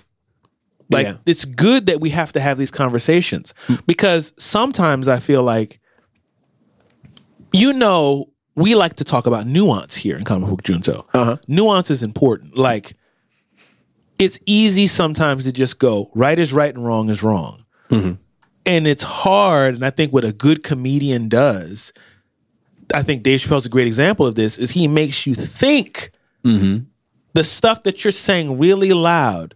Do you measure up to your own criticism? Like, mm-hmm. are you actually what you think you are? Mm-hmm. Do you believe what you say you believe? You know, and I think that this situation sparks that kind of conversation for us to start really sitting down and going like, the violence in this movie. Wait, this is the movie that you want to have a you want to have a conversation about violence about this movie? This is the one. Is- this is does that- it? does that surprise you? What does what, what does what surprise? Uh, the general reaction or the, I'll use the C word, controversy surrounding this film. Does it surprise you in any way? Um, you're- yes, yes and no. The, the way that you were uh, uh, expressing this, like, this is the movie you want to have a conversation about? Like, why not this? It's as good as any other, right? Well, I guess uh, I guess what I'm saying is keep that same energy. Like, Oh, where, okay. where where did this come from? That's see what, what I mean. saying. I don't think that this is wrong. I'm like, well, where were you for all the rest of Scorsese's movies, and Sure. where were you for all of you know this movie and that movie and that movie? Yeah. Like, what? Why? Why is this movie? The one, like, Yeah. so what is your actual stance here? Are Well- you against violence? Because if you're against violence, let's have that conversation Sure. about your stance on violence. Sure. You know, oh, you're not against violence. This movie makes you uncomfortable. Sure. Okay, so why is this movie making you uncomfortable? Oh, wait, so wait, so what are you saying? Like, what? Like, I'm like, what are you saying? Sure. You know what I mean? Like, what's the point? Because if the point is I don't like violence, well, then what that looks like to me is I expect more than you to just fuss about the Joker. Well, in you know, to invoke uh, what you just mentioned moments ago is we are all about nuance on the show, and Right. I, I know that I can explain what makes this movie feel different to me, uh, whereas I might not have the same reaction to any number of other violent or mature or disturbing Yeah. material. Right. and a lot of it is just uh, the the circumstances of my life, my emotional state. Uh, Sure. things have changed. I feel different. I'm exposed to uh, a torrent of pretty horrible stuff on a regular basis. Yes. and I'm more aware of it. It's it's inescapable. And I I grew up watching a lot of horror movies and Mm-hmm. loved them. Was crazy about them. I had. It, we've talked about Ichi the Killer and Takashi Miike, uh, the filmmaker, before the, we started the show. Mm-hmm. Yeah. I was a big fan of Takashi Miike, and I had all this stuff and audition and, and Ichi and Gozu and a number of things. I loved horror movie conventions. I would meet the actors. I would get signatures. I went to a what was it? A 16 hour movie marathon, locked in a theater. They locked you in. Yeah. And you sleep in there, you watch 16 hours. You slept while the movie's going. Yeah. No. And I was like, about that life. I was having a good time. I really loved Let, let that off real quick. Let people know what time it is. horror and horror culture. I'm not like that now. You know that, like, I'm be the first person to say I didn't like this Punisher comic because it was too gory. Yeah. you know, like my life is just Turning into your father. Turning into my dad. I'm like, it's just, it's just true. I have a different sensibility. I have a different sensitivity, and that means there's some some things that I'm just not here for anymore. Mm-hmm. In the same way that I was a huge fan of horror movies, or I was a huge fan of a lot of really questionable, nasty music that hasn't really grown with me. Or when I listen to it or watch it now, Right, right. I feel differently about Yes. it. And in that way, I feel confident that I can say this at least. Mm-hmm. I bet 16 year old Adam would have loved this movie, Mm-hmm. would have been crazy about it. I hope that 40 year old Adam is loving it. I hope in the future I'm able to watch it and just see it differently and be a little in a different space and, and appreciate it. 32 year old Adam in 2019 too soon. It's too sensitive. It's too raw. I think that, that that's fine. I think I might need to clarify what it is that I'm saying. Yeah. There's a um, conversation that I'm understanding as a criticism of this movie over its violence, Okay. not a critique of why don't you like this. I That- actually that's not that's not what I'm that's not what I'm responding to. I don't think it's about the violence. I think the controversy is not about the violence. yeah, what is the controversy? I mean, in my, it, this is the best way that I can sum it up. In 2012, there's the Aurora shooting, the mass shooting, in, in which someone killed 12 people in a movie theater, injured 70 Yep. during a screening during a screening of Dark Knight Rises. Right. So we're gonna have the like the Batman commonality, but for whatever it's worth, even if it means absolutely nothing, it's just a it's it's a reason to instigate the trauma, right? It's like it's similar. Uh, the guy who uh, shot those shot and killed those twelve people and injured seventy uh, dyed his hair a different color, which is a I don't know, like Joker. There's some trauma that's exposed there. Yeah. and I know that uh, some of the family members of of those who were killed in that shooting in 2012 wrote a letter to WB and said, uh, effectively, look, here's where we're coming from. We have this mm-hmm. trauma that we experience regularly, and we hope that you will su- not support politicians who bankroll the NRA and help us find a better gun regulation. Sure. Right? And now the story gets picked up in a number of different ways. And one of the elements that the story gets picked up and circulated around the world is this movie theater where the shooting happened, which by the way was torn down and then rebuilt. It's a totally new space mm-hmm. because no one wants to experience that. No one wants to go into that theater ever again. Right. So it's a totally new space, but it is, of course, historic for this terrible reason. And uh, it is reported, and I can't confirm this because there has been no word from the theater, but it is reported that they won't be showing Joker there hmm. for their own reason, Understand? right? Now, the way that this story amplifies is Twitter, social media. Mm-hmm. Anyone who's got a phone in their pocket, has a keyboard at their fingertips, mm-hmm. can fire off a hot take. Sure. And that take, I think, evolves into this this, this thing where it's like the movie's too. It's it's it's inspiring shooters. That's the comp. That Right. that's the that is the thing that Yeah, I'm responding to. I'm responding to that. Yeah. This movie is inspiring, and I'm going, what? Well, so the reason I'm pointing this out is just to say that I think it's not actually the violence specifically, but it's about the the the specific context context around the character as though the character is an inspiration for people who want to see chaos or be against the establishment and for some reason you know the conversation like any other movie or video game or whatever it's like it's like this is going to inspire people to do bad things How do you feel about this? I understand the source of the trauma. I think I have a particular double standard here. I would mm. say Grand Theft Auto doesn't inspire people to break into cars and do shit, but I bet it does for some people. I and I would that say that a- Doom doesn't inspire people to pick up a gun and, And blow shoot people, demons. but it does for some people. I think that that that is a that is a fair perspective. Like mm-hmm. the thing that I'm responding to that I don't understand mm-hmm. is the idea of this thing is going to do this. It's going to inspire people to do this. Mm-hmm. And I would go, maybe. Sure. You know, I don't know that this particular movie is like the special catalyst Yeah. that that that needs dealing with. I think that it's a bigger conversation and it's a much more holistic, nuanced conversation that we cannot drop at Todd Phillips and WB and DC and Joaquin Phoenix's feet. Exclusively. Exclu- correct. We can't dr- we can't plop it at their feet and go, huh, Yeah. what you gonna do about this? Yeah, yeah, It's yeah. like mm, make more movies, which Like, is one I- of the this is- reasons why I appreciate that the letter from the, the families of the victims from the Aurora shooting, uh, the letter urged WB, the company, with all of their great power and resources, to do something and I, I want to Syst- make it systematically. I want to make a distinction. Like, I'm not even responding to that letter Sure, because that letter. I think it's kind of gotten lost in the sauce. I right? understand. Like I like that's not even what I'm talking about. Yeah. I'm talking about what we're talking about, which is the internet. Uh huh. You know, like the res- like the articles and the is this the, people are gonna are this is gonna inspire shootings and this is gonna make people inspire people to and I'm like, you know what else could inspire people to do it? Your headline. Sure. You know what else could inspire people to do it? You asking a question of whether it could inspire people to do it. Sure. You know what else could inspire inspire someone to do it? The color purple. Sure. Not the movie, but I mean like, you know, literally the color in a crayon box.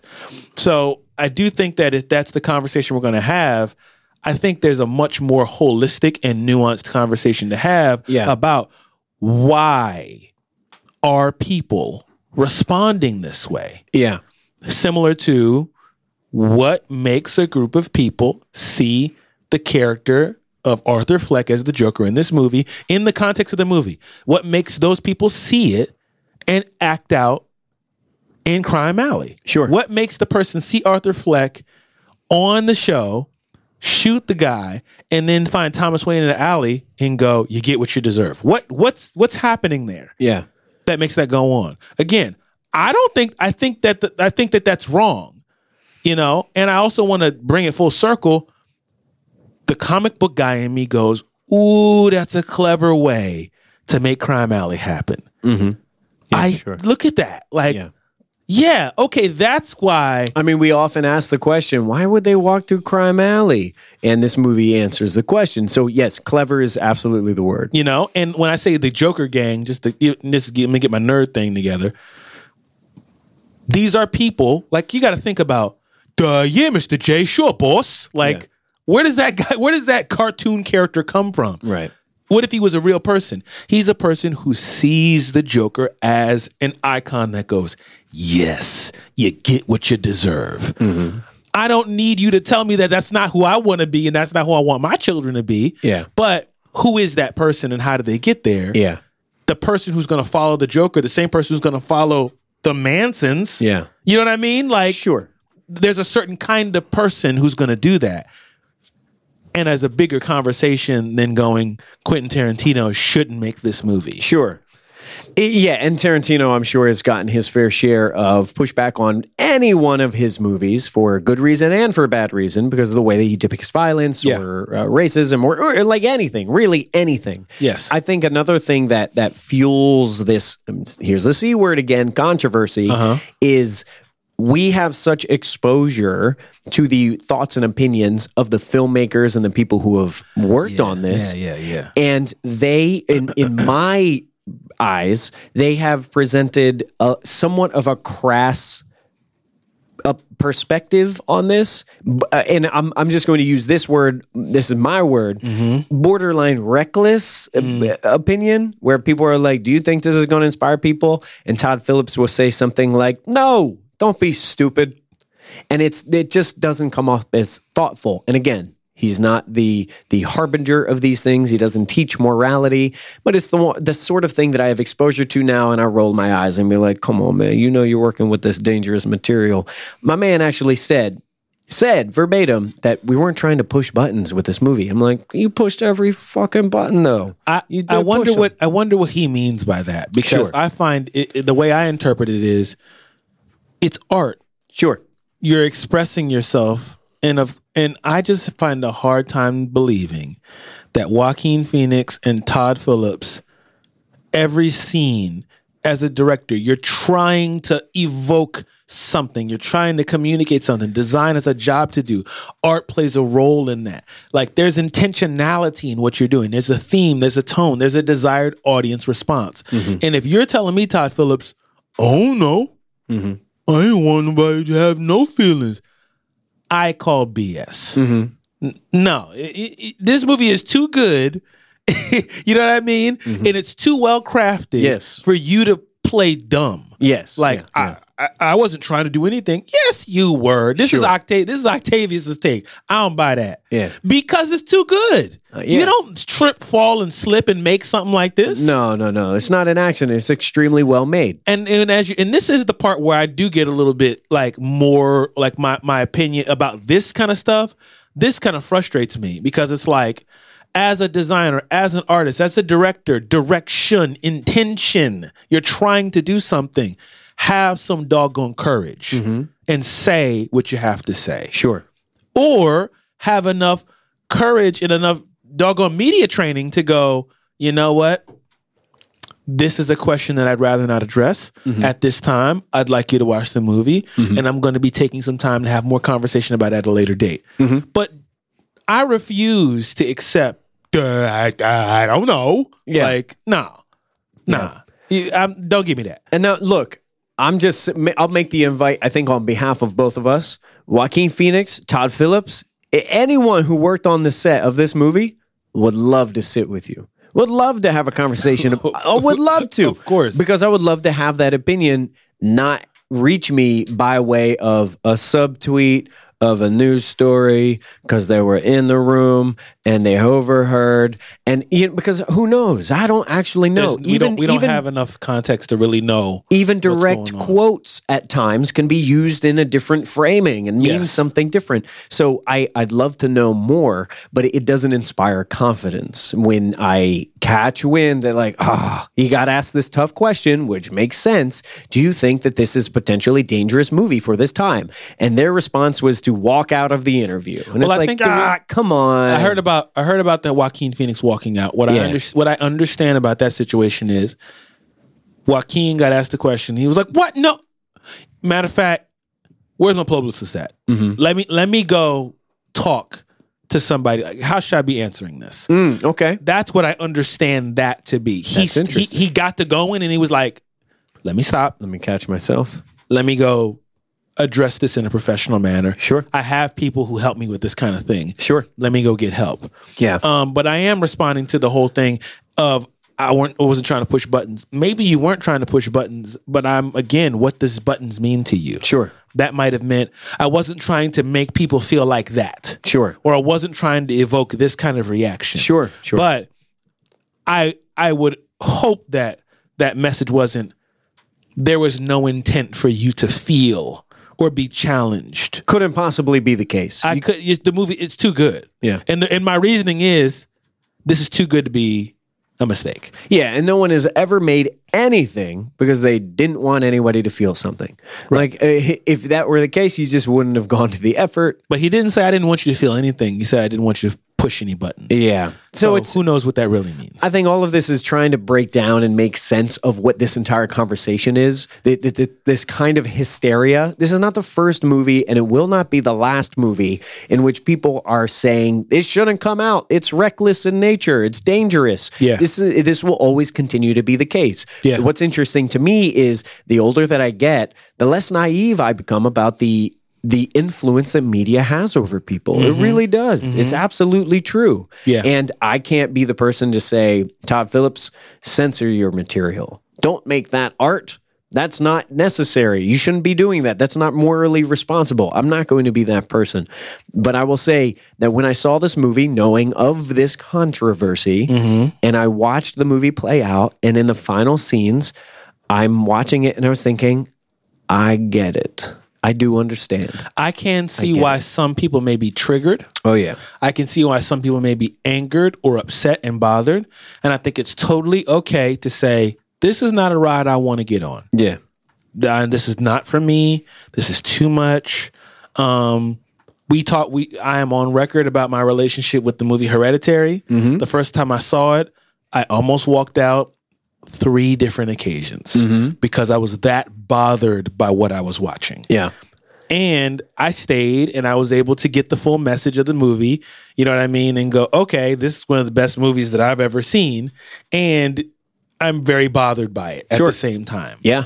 you know and i think similarly with this movie it's totally okay to go "Eh, you know what this is not for me actually i would really encourage you as you're listening to our review if there's anything that we're saying that makes you feel like we actually got a phone call from one of, from one of my buddies before we started recording mm. and he was talking about hey i'm going to go see this movie. I'm bringing someone with you with me. Do you think that this would be good for them? And adam and i both sat here and was kind of like how can we explain this movie to you without telling you the movie and giving you enough? And I think what we ultimately concluded is if you're wrestling you might want to err on the side of caution. And this is actually a, a, a particular circumstance surrounding this movie right now Yeah. that I can't say that I've witnessed for other movies in which movie theaters are putting signage up on the box office or on the doors to the theater itself that explain, y'all, for real, this is an R rated movie for these reasons. You probably don't want your kids to be with you. Batman is not in this movie. Batman's not in this movie, and is it's a bummer the whole time. All right, so it's different. It's different, and I think that's that is interesting in its own right. Yeah. because this movie does something, does a lot of things radically different for comic book movies. One of the first reviews that I read of this film says, I think in the the the headline of the movie uh, of the review, it says something to the effect of Joker changes comic book movies forever for good or for worse. I definitely because you know you were like, this is a comic book movie, and I was like, is it? Yeah. You know, I think that this along this is like the next step from Logan. Yeah, know what I you take out the healing factor, you take out the mutants, you take out the adamantium, you take out anything that could pot- but possibly put it in the realm of fiction, and you make it about a, an old man who is clinging to his life. Yeah. And it- Yeah, but yeah, we've always said that. We've always said that Logan was an old man at the end of his rope story. Sure. That they used the adamantium claws to, to get made. Yeah. You know, and I think that when you look at Joker, this really does show this is a large part of why we made comic book Junto in the beginning, because we take this literature mm-hmm.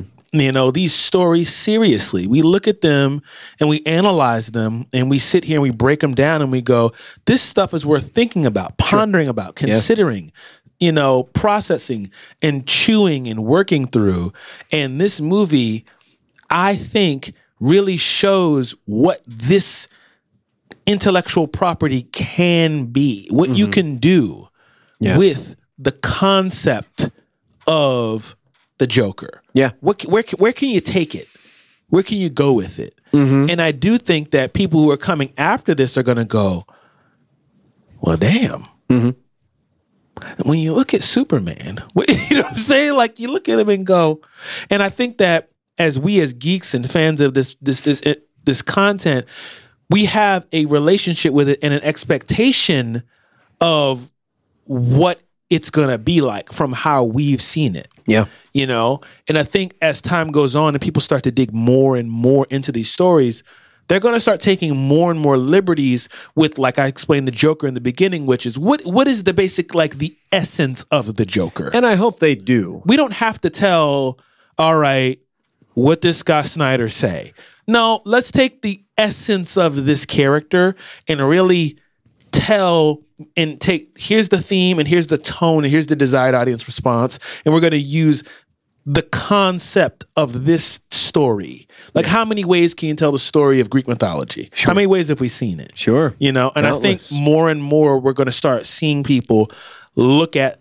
superheroes and villains and these comic book stories and go man i don't have to i can do a gotham story and i can do a batman story Yeah. and i don't even have to have him in a cape and a cowl And that, that that is that is absolutely something that I'm a big fan of. I really appreciate that this movie takes a lot of risks Yeah. and goes boldly into places that we haven't gone before because I hope this paves the way for other filmmakers to do exactly what you described, to deconstruct these stories, these characters, these archetypes and to explore them in a different way, in a totally fresh take. I can confidently say when it comes to this one, not for me. I'm excited about the the implication of of the way that it can inspire storytellers and filmmakers, Right. And what it can do with these these characters. Um, th- this particular romp, not for me. it's interesting because there are people who are going to be like comic book ip i'm in Yeah, And and I that's the thing, right? ten- we talk about this Yeah. like what, a comic book movie is a genre, but reality is it's like westerns there's more than that. Yeah. like this is this is not comic book movie. well This isn't Marvel formula. yeah it, it- it's interesting that like that topic of like is this a comic book movie it's like it's a movie and you can just pick what genre you want to put it in Sure. but i think at this point, a lot of people think comic book movie they they have the MCU as the standard. Yeah. like that is what a comic book movie is, and everything else. And I think where we're going now is like it's a story based off of this intellectual property. Yeah. You know, Yeah. like we're gonna have the Smurfs, and then we're gonna turn them into something that people don't normally think of when they think of the Smurfs, and they're gonna go, Gritty "Those- Smurfs. Those aren't. The, what do you say? We get gritty Smurfs. We finally get a gritty, realistic Smurfs movie. You know that's what Hollywood's gonna do. They're going, oh, you like gritty, realistic? Yeah, yeah. Give me that original Smurf. I want to know the origin. Yeah. I want to know what's what's Papa going Smurf on comes with in. Smurf. What's up? yeah, yeah. I ain't gonna keep telling y'all over and over again. that's right. You understand Who's the bad guy in the Smurfs? Uh, uh, Gargamel. Gargamel. Oh yeah, Gar- Gargamel comes in. Finally, the Smurfs rise up, you know, and they just take take blow that action to Gargamel, kill him. Disturbing. Gargamel's like, what? What are you doing? This is this defies my expectations. yeah, that's right. Leave us Smurfs alone. Trolls, the movie. Yeah, Trolls, instead of being these uh, cute cartoons that are based off of toys. yeah. They just bully people online now Wow. because it's real. Wow. Because it's real like that. We did it. Yeah. I don't want that. I don't want that treatment. Let's talk and this about- Is, so this is uh, uh, my my last insight, and I, I, Mm-hmm. I know you have something else. My last insight is I think this is one of the the most dangerous, if I can use the word, aspects of the movie. Is this movie is not like other comic book movies, uh, but it does still have an installed fan base. This Mm-hmm. movie is unlike anything else that you've seen when it comes to using an, a comic book IP, this movie is very similar to a movie like uh, um, Taxi Driver, which is Yeah, disturbing and and and and wild, uh, but it has an installed fan base. Yes, it does. So y'all are gonna see it anyway. Anyway. And it makes me wonder about loyalties. If you're a fan of Joker, will you see this movie and love it just on his face because it's it's your guy? Well, or is it going to face. be extremely disturbing for a number of different reasons? Yeah. I find that this movie it slowly evolves Arthur Fleck into Joker into an icon with Mm. the suit and the look and the hair and the face and the swagger. And there's a sense of confidence that develops as soon as Arthur decides, fuck it. I'm leaning into being crazy. Yeah. I'm doing it. I'm doing it for all of these reasons because Yeah. I've been let down time and time again. I have no one who I can rely on. This is just how I'm going to exist from now. I'm a chaos agent. But he, we, we talked about this a little bit before our, our pod. He does eventually, I think, reach a cool factor. And the lighting is just right, and his posture is good, and his arms are crossed, and he's smoking a cigarette. And it's just like, in uh, years ago, many years ago, I would have looked at that and said, "This guy's awesome." I'm printing that out. Why is he? that- Why is that? Why awesome? You know, I just think he looked awesome. Maybe there's just some, something that I dis I'm not connected to. Uh huh.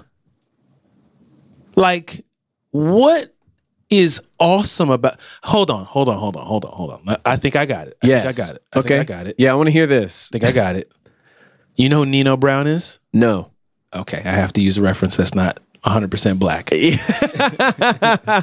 I'm really sorry. When you told me to stay black, I, I let it slip for a minute, and I'm, trying. just Nino I'm Brown. trying to. Well, let me just put it this way: gangsters. yes. You know. Oh, yeah. You you you see people in gangster movies and you go, oh man, Oh yeah. that guy's cool. Mm-hmm. Or like hip hop and just being a boss and being a drug dealer and a drug lord. Absolutely. So and so and so. There's a coolness about it. There's a like. Even yeah, though they do terrible shit. Yeah, I Yeah. see. I thought maybe it's because I never looked at the Joker and I was like me. You know what I mean? sure. Like And I don't generally. The Joker's not my favorite character by a long shot. He's not my favorite villain. By a long overall. I don't see myself. I don't look at. I don't. Well, here's the thing. Here's how I look at villains. I go, if not for the grace of the Lord, that's me. Hmm, interesting. I know and I believe that I'm completely capable of being Arthur Fleck. Hmm. I'm capable. Okay. I'm not on my way. That's not my trajectory. That's not the road I'm walking down. Uh-huh. But I know that if God doesn't keep me, Uh huh. I know that if I don't take good care of myself, I know that I'm capable of doing some bad stuff. You saying the Joker just needs to go to church from time to time? That's not what I'm saying. Get that wafer? Um, yeah, all he needs is to take communion. That's not what I'm saying. But what I'm saying is, is I believe, I believe that there's a bad guy in me. Hmm. There's a villain in me. Mm-hmm. Like it's possible. Mm-hmm. We're like I believe I believe that it's possible for me to be a bad guy. Mm-hmm. You know, like some of the worst stuff out there that we see, that is a person doing it. That's not a cartoon character. It's a real person. You uh-huh. know what I mean? Sure. Who I don't think when they were a child was like, I'm gonna grow up and become a mass murderer. Yeah. That's what I wanna do. Uh-huh. You know? And what I'm saying is, I don't think that it's impossible mm-hmm. for a certain circumstance to happen. And what I know is I need to be kept in order. I need to be held together. Mm-hmm. You know what I'm saying? Like, and that's why I look at situations and I go, if if I don't do my own due diligence, if I don't keep myself in order, specifically in the black community, mental health, seeing a therapist, making sure you take, you know what I mean? You've got to do things to keep yourself put together. Yeah, no doubt. Because if you don't, you got to keep maintenance or it's going to decay, it's going to break, it's going to fall apart. Well, I think You that's one of the, the one of the weird things about this movie is that I, we got to see Arthur try. We saw Arthur try to keep it together. Yeah. And it, it, in the end, part of the moral of the story, at least, is even though he tried, try and try and try as he might, Mm-hmm. the system got to him, and it's the system's fault. if you look at if like we've talked about this before and I, i'll just give you the short version of this if you take a community you put crack in the community you put drugs in the community Mm-hmm. you crack you put police in the community. You crack down on the drugs. Mm-hmm. You crack down on the guns. You take the fathers and put them in jail. Yeah. you leave the mothers by themselves. You leave the boys and the girls to be raised by themselves. You stigmatize them. Yeah. you systemically do it. Superheroes? Yeah, maybe not. no. That's what i'm that's what i'm saying. Like what i'm saying is circumstances do play a role in the villains we see mm-hmm. so you go to the hood and you go this place is horrible you go to Chiraq. What, what, what is this place? Mm-hmm. You see black people, you know, you see, like, what, why can't you get it together? And you go, I'm sorry, what? Sure. like there's circumstances like if you watch the movie you watch the documentary thir- you know 13th by ava duvernay like you see oh there are circumstances that play a role in people being how they are it Yes. does it doesn't you don't get to blame it on completely but you can't ignore the fact that some of the monsters that we deal with are we play a role in making them I agree. and yeah. that's why when I see stuff like that, I go, if it's not for the grace of the Lord, mm-hmm. that's me. Yeah. If my circumstances are different, if I wasn't born where I was born and put where I was put and had what I had and didn't have what I didn't have, that could be me. sure. And I'm thank and that makes me thankful. That makes me appreciative.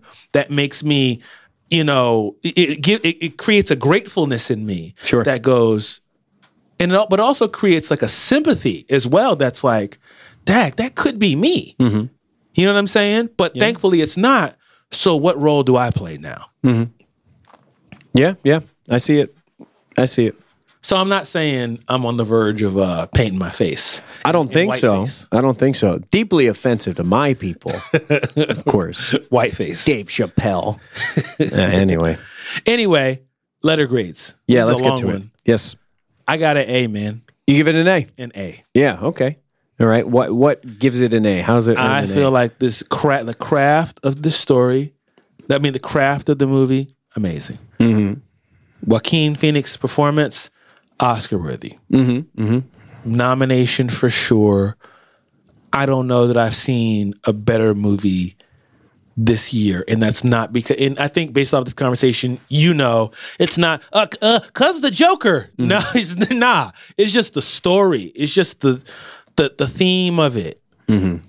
The the way that he the, the tone that he told it in the cinematography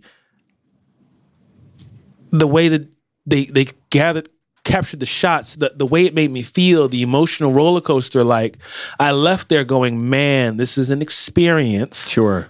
That I have not had in a long time. Uh-huh. And the movies that stand out to me the most at this age are the movies that make me feel something. Another movie like this, The Farewell. Another movie like this this year, Peanut Butter Falcon. These- They're these movies that make me feel something, Mm-hmm. that make me go, dag. I don't know if I felt this when I was watching. I, I didn't feel this when I was watching Hobbs and Shaw. Oh, yeah, you know no what I'm no saying? doubt. like, Yeah. So, and Joaquin Phoenix' performance as Arthur Fleck slash the Joker is just like Is really something else. it's amazing. That's why I give it an A. One Yeah. of the best movies I've seen. Mm-hmm. That makes sense. What you got? I have a lot of anxiety around this part of the show because I don't know how to grade this. Uh, there's a part of me that wants to grade it on execution, on craft, and, and everything you just said mm-hmm. it- that rings true. I'm not going to forget this anytime soon. Mm-hmm. But at the same time, I don't feel as though I want to award this with a high grade because I, I emotionally didn't care for it Sure. and I don't want to see it again soon. And uh, and so I'm trying to balance, you know, just because you can make it and make it well, does that mean it's meaningful or good? I, I'm, I'm I'm taking a lot of different feelings and trying to Yeah. string them together and make something. Well, it's your grade, man. I know, and and so this is part of it. You know, I'm just like pulling back the curtain a little bit to tell you what what's going on here. Yeah. this is like I I I assigned a project to all my students, and I got a paper back, and it's just deeply disturbing. It's like a freaking manifesto, and I'm like, oh no, I need to talk to your parents. I need to call people in. You wrote we gotta "See have me." we gotta write. I, I didn't even write see me. I said, what's your mom's number? Because we we gotta have a meeting without you. And but at the same time, I'm looking at it and thinking, wow, this is incredibly well written. This is really smart. This is really uh, uh, uh, perceptive, right? And so I'm at a I'm at a conflict. So I'm going to compromise some, and I'm going to give this a B. Mm-hmm. It is a better than average film. Absolutely, no doubt. Yes. no doubt. The implications of of it are uh, uh, far-reaching and a little bit scary to me. Mhm. I I agree with th- those things that you just said. Yeah, There is a scariness that Arthur Fleck, yeah, as you watch it, and you go, "There's an Arthur Fleck in North Philly, probably." Oh man, I can't even with that. I mean, I'm not trying to be. I'm not, but like, the, you know what I'm. Like, you know what I I'm do, saying? Like, there, there's an, there, like, who do you think the people are that we read about? You know what I'm saying? When well, you see them on, that's what I'm like, saying. Like, yeah. I I don't know. I don't know. It- this this movie this movie made me scary. uncomfortable. This movie made me uncomfortable in a way that I'm like I'm I'm I'm just not comfortable with. yes, And yes. uh, I, I in in that way, it didn't make me feel good. I, I wasn't thankful for the experience per se. Mm. I just kind of rocked by it, and I hope at some point in, in the future I get to revisit this with a, a really different lens, a different outlook, and and celebrate it we'll for all the things that it does. in uh, ten years. Yeah, yeah. I'll, I'll put you down for that. Let me add that to my calendar for 2029. Uh, and I, I don't know, man. I, I, I felt so, so deeply bothered by this movie in a way that I did not expect to. Yeah. So I'm, I'm giving it a, a, a B because I, I think on execution alone it earns that. Um, but I didn't like it. Fair enough. Fair enough. Complicated experience we've had at the movies. Yeah. A very long conversation.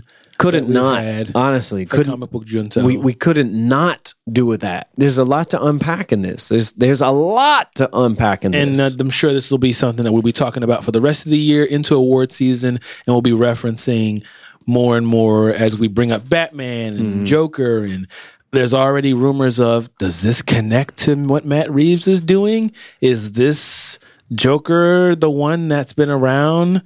you know that would be meaningful to me. I would actually love to see Batman punch this Joker. I'd I mean, that. but like the the the the implication that I get sure. is that this is the world that Bruce Lee, Bruce Lee, Damn. Bruce, Bruce. But you got to think about a Bruce Wayne Mm-hmm. that grows up in that. Even that goes. This would produce a Batman. Mm-hmm. If there was one, Yeah, sure. you'd see the Joker. You'd see this guy on. You can watch it on television. It's on. You know what I mean? Like your Mm-hmm. Yeah. parents are killed. You hear them say, "You get what you deserve."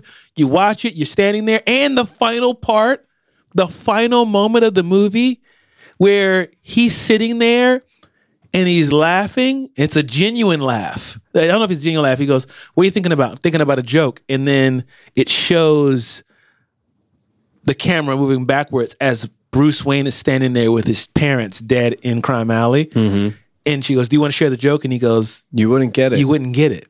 yeah. And it's because that is peak Joker. Your pain is funny to him. Mm-hmm. He's like, it's funny. Like, I've lived my entire life poor, broken, and and sick. Mm-hmm. And you know what's funny? In all your rich, in all your richness, you're gonna grow up tormented just like me. Mm-hmm. That's funny. And that is the Batman I know. The mm-hmm. Batman I know. And and and, and, and I'm gonna shut up after this because we gotta go. But in this, in watching Arthur Fleck, I was sitting there going, I bet you Batman is just like this. Hmm. I bet you Batman, you know, when he's like pulling, pulling apart the boot and, you know, like you can see him shaking and like trying to like hold himself together. You got to hmm. think about a guy, again, think about a guy who dresses up in a freaking bat suit and beats people up every night. And we've seen the pictures of scars and bruises and cuts all over his back. And basically has, you know, lives two different lives, has two different personalities, if not more, if you put in, you know, matches Malone and da da da da. That guy is nuts. Yeah, sure. Bruce Wayne is nuts. And if you see your parents killed in front of you and you go off and do all that kind of stuff, th- that this Batman would probably grow up and he might not in, ever engage with the Joker, but I could see why mm-hmm. if this is what Gotham is. Sure. You'd go, I don't want this to ever happen to anyone ever again. I'm going to dedicate my life to fighting and protecting this horrible place that's Gotham and making it better. Yeah.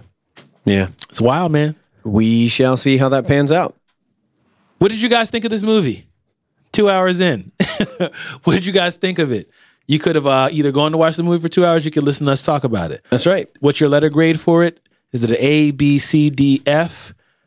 Did you guys have any thoughts about what we talked about? Do you agree? Do you disagree? Is there anything that we missed? Please let us know on Twitter at Octavius A. Newman, at Adam Tedderus, at Comic Book Junto. Let us know what you guys thought of this movie. Did you give it an A? Would you give it? Are you going to see it again? Are you disturbed by it? Did you want to leave? We just want to know what you guys felt about the movie as you watched it. That's right.